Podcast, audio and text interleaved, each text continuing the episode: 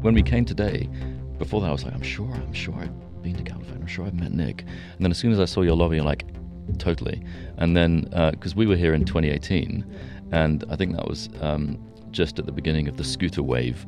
Uh, and and you took us on our first scooter trip. I feel like we formed a scooter gang. We yeah yeah. And there's five of us, I think, and we went to the university and yeah, back. Yeah, it was Matt. I think Matt said something like, "This is the coolest he'd ever felt." Joe White first visited us at Capital Factory in 2018 when he was general partner at Entrepreneurs First, a people centric early stage investment group headquartered in London. During Joe's first visit, we had an epic scooter ride from Capital Factory down to UT, along with Catherine Allen, who was on the podcast a few months back. Joe came to see us again this year at South by Southwest with a new job as UK's tech envoy to the US. That essentially makes him one of the highest ranking diplomats to the US on behalf of the United Kingdom. I'm excited for you to hear the conversation he and I had about startups and innovation on this episode of Austinpreneur.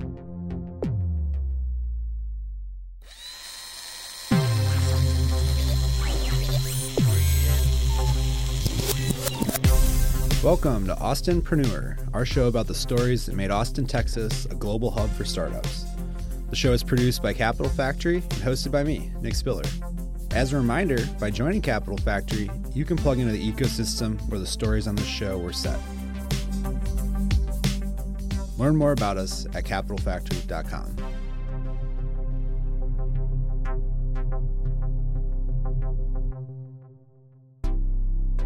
Today, Joe represents UK's tech sector at a critical time. However, his roots go back to being the child of an entrepreneur as well as the founder of a successful e commerce startup. My mum was actually an entrepreneur, and, and um, not not in the tech space, but she'd always been doing this kind of thing, and, and I was always interested in business growing up. I went, um, I studied economics at, at Cambridge University in the UK, and um, having failed to secure myself an internship at the Bank of England, which turns out to be a good thing, I then went to work at a software company in, in the summers. And um, it was the second year I was doing that that this was like in the mid 90s. This guy who had the then title of head of internet, which in the mid 90s was a bold title, um, he was like, I want to set up a tech company, but I don't want to quit my job. And I was like, well, what, I'm going back to college. Why don't I look for some clients? We'll start doing that. So the first, um, we were doing basically website and digital uh, design, a lot of the early building. We did the first uh, website for this thing called The Big Issue, which is a UK um, kind of homeless publication. Uh, we then did like the London School of Economics. We then got Disney as a client. And then as the wave of first dot com boom started hitting the UK, we picked up a whole bunch of dot com clients and the first internet bank egg and a bunch of different companies. So I was, um, I never had a proper job, so to speak, as in I rolled straight out of university straight into running a tech company.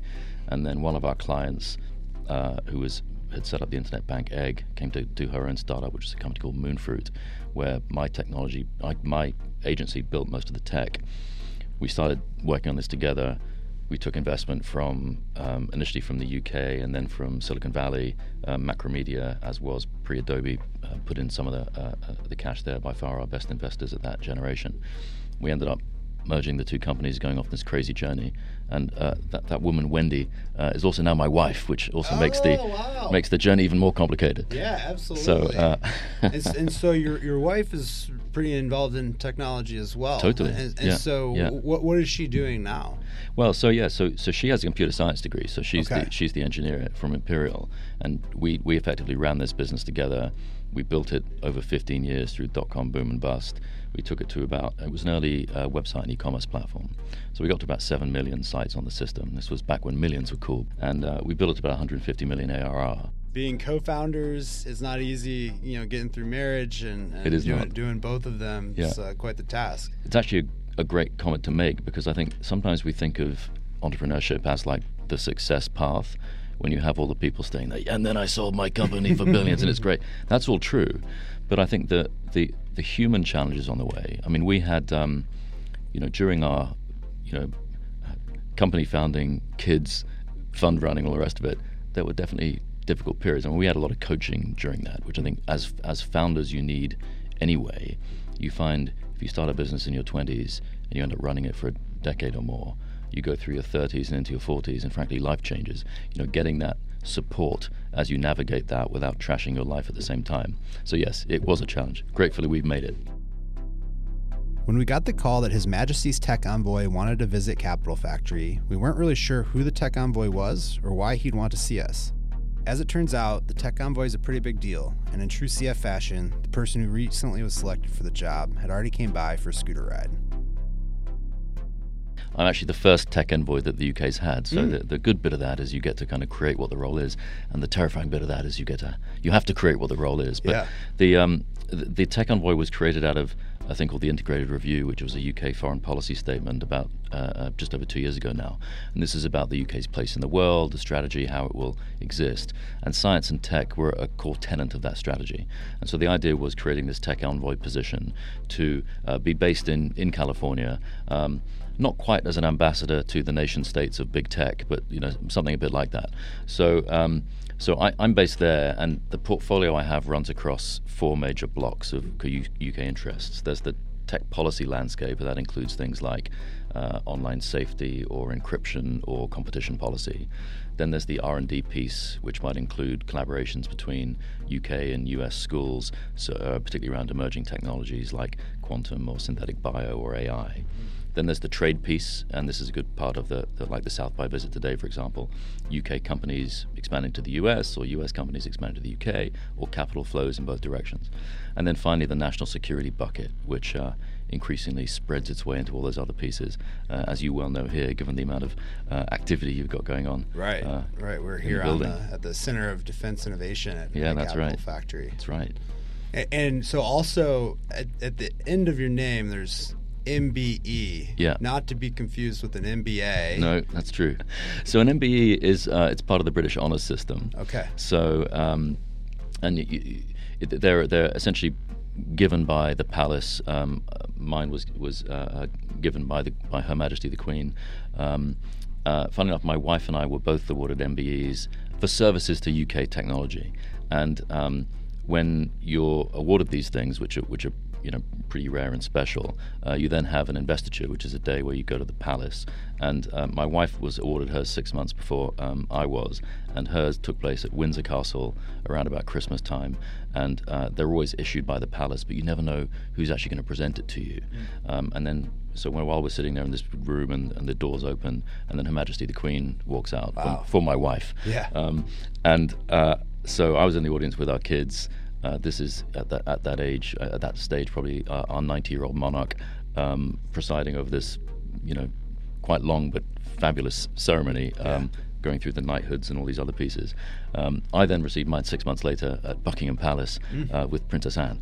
So uh, again, an extraordinary day, but but kind of fun. Yeah, absolutely. I'm sure you'll never forget that that experience.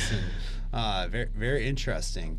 And what have you learned since taking your, your role as, as tech envoy? I came into this um, kind of, as you know, from from 20 odd years in tech and VC beforehand, and um, this role, as I said, was created to kind of up the UK's level of engagement and gaming these things. And I think, from my perspective, more folks need to come from the private sector into government as opposed to just the other way around. I mean, government, uh, uh, like it or not, determines the way a lot of this infrastructure works tech has become uh, a fundamental part of the fabric of our economies, our democracies, our societies overall, and increasingly with important national security implications. So I think coming into this, this is really an opportunity to, to like improve that level of conversation between policymakers and big tech. Well, not just big tech, all tech. Tech, I think, starts from a place of creation and optimism, and it's often the unintended consequences of their enormous success, which leads to challenges which government then have to get involved in. Uh, we even saw that, frankly, uh, over the last 72 hours with the Silicon Valley Bank collapse on both sides of the Atlantic, which which required a bit of government support to um, save our collective ecosystems. So, you know, what what I've found coming into this is you know there are there are good people on both sides of the Atlantic, both in the U.S. administration and the U.K. administration, working on a lot of these uh, problems. I think the more we can get that ecosystem engagement, um, what we don't want is uh, government coming into things and uh, making changes which you know aren't as well thought through uh, as they could be or, or, have unintended consequences. And therefore the more the ecosystem can engage the better we'll get. And i think the ecosystem also has to recognize some of these unintended consequences as a result of this technology or change do require some kind of boundaries around them, and therefore working hand in hand with government to get those things right, I think is helpful for all of us. yeah yeah. It's uh, in Austin back in the mid '80s when our tech ecosystem was first born. Uh, one of the the you know original community leaders here was Dr. George Kozmetsky, right. founder of Teledyne, and mm-hmm. uh, at the time dean of the business school at the University of Texas. Mm-hmm. He wrote a book called Creating the Technopolis, right. which was all about the public-private partnerships mm-hmm. and how government, universities, and private sector companies uh, have have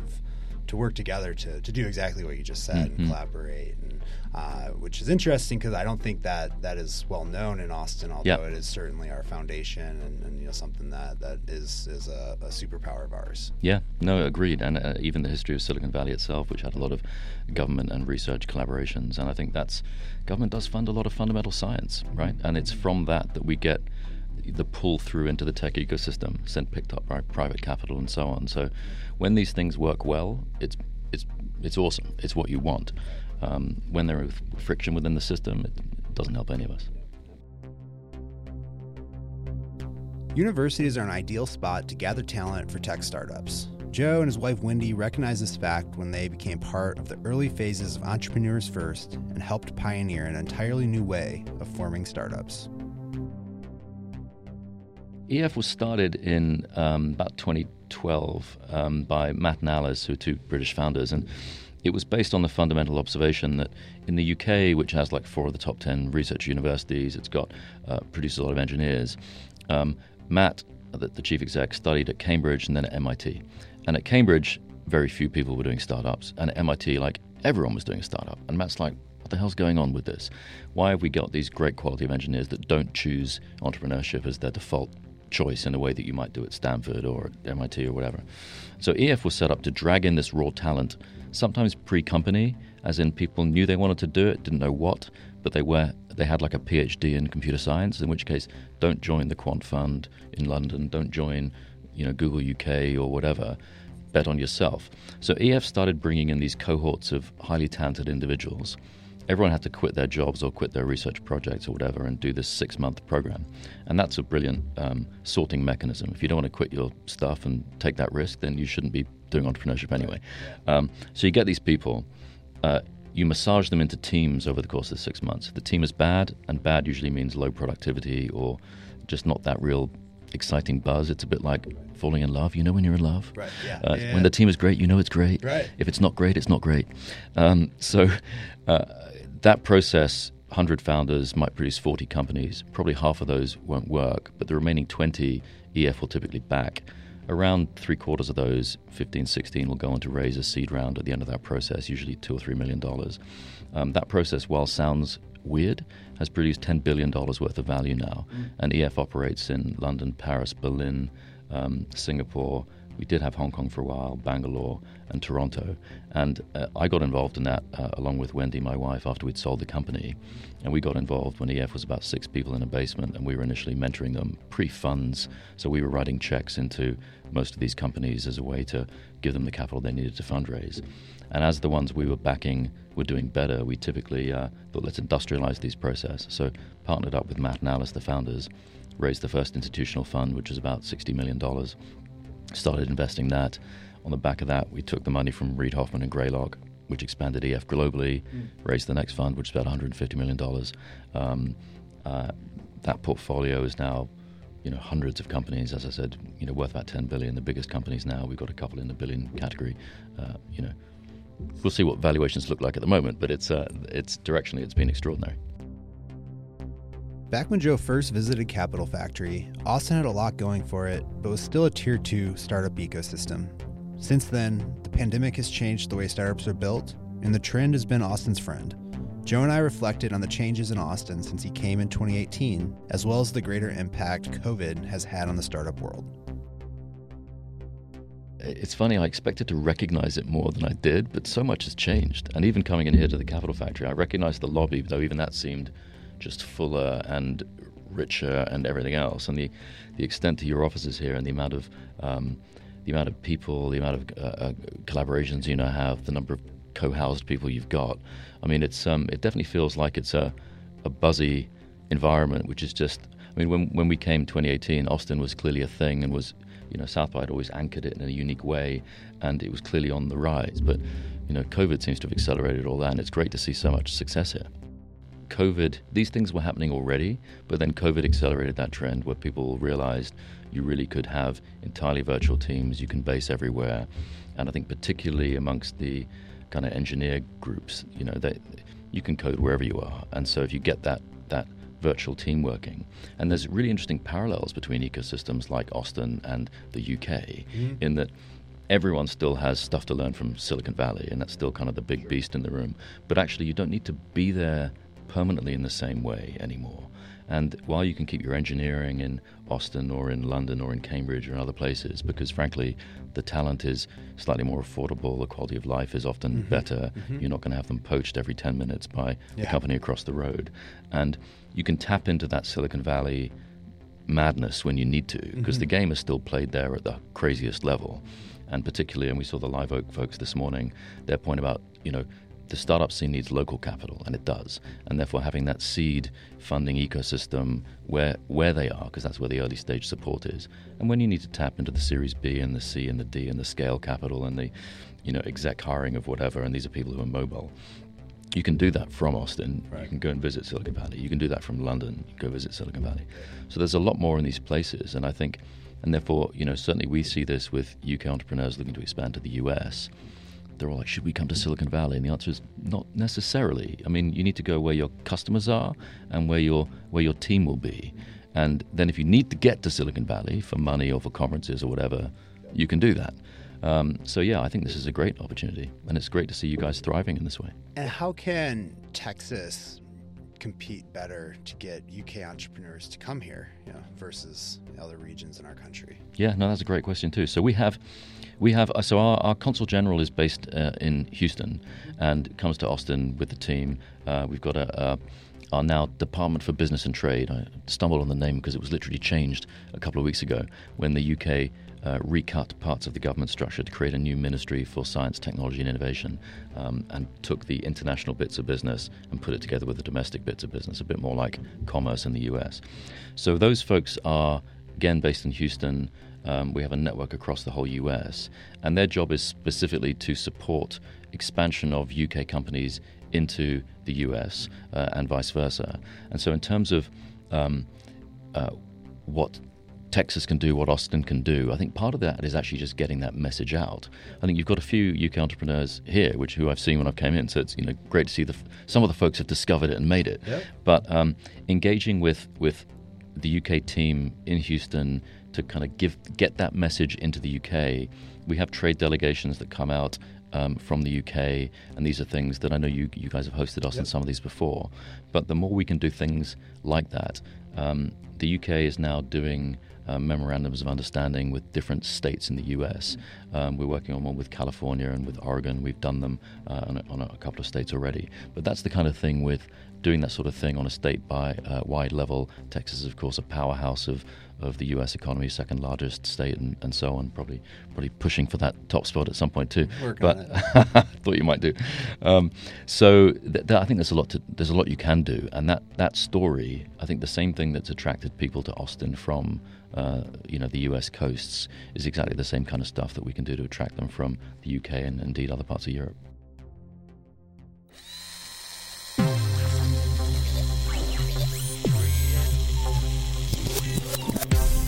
Thanks for listening to this episode of Austinpreneur. Don't forget to check out capitalfactory.com to learn more about us and join our community. If you have thoughts about the show or ideas on how we can work together, reach out to me directly via email, nickspiller at capitalfactory.com. Shout out to the Capital Factory Dream Team for making this podcast possible, and special thanks to Aaron Handworker, who masterfully recorded and edited the show.